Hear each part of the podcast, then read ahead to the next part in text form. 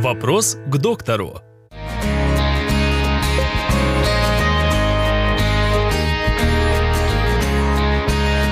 Как вы относитесь к средствам гигиены для полости рта? Сейчас у нас есть, существует очень э, большой э, выбор, хороший арсенал э, средств для ухода за полостью рта.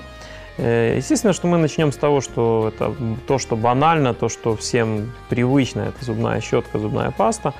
А, а кроме этого, э, стоит, конечно, э, говорить еще о некоторых вещах, это, которые, в принципе, было бы неплохо, чтобы они а, были нам привычны, и мы пользовались как минимум хотя бы время от времени этим, это, это зубная нить. Э, опять-таки правильное использование. Это ополаскиватели, э, которые тоже можно использовать э, как после чистки зубов, так возможно где-то в каких-то ситуациях и отдельно после приема пищи которые имеют хорошие антисептические свойства, которые помогут вам и освежить дыхание,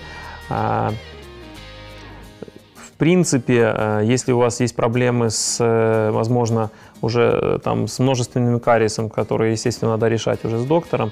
Если у вас есть проблемы, если это может быть люди старшего возраста или люди, у которых есть проблемы с заболеванием десен, это однозначно разнообразные ополаскиватели, возможно, там уже более специфические пасты, которые вам подберет, я думаю, ваш врач под вашу ситуацию уже.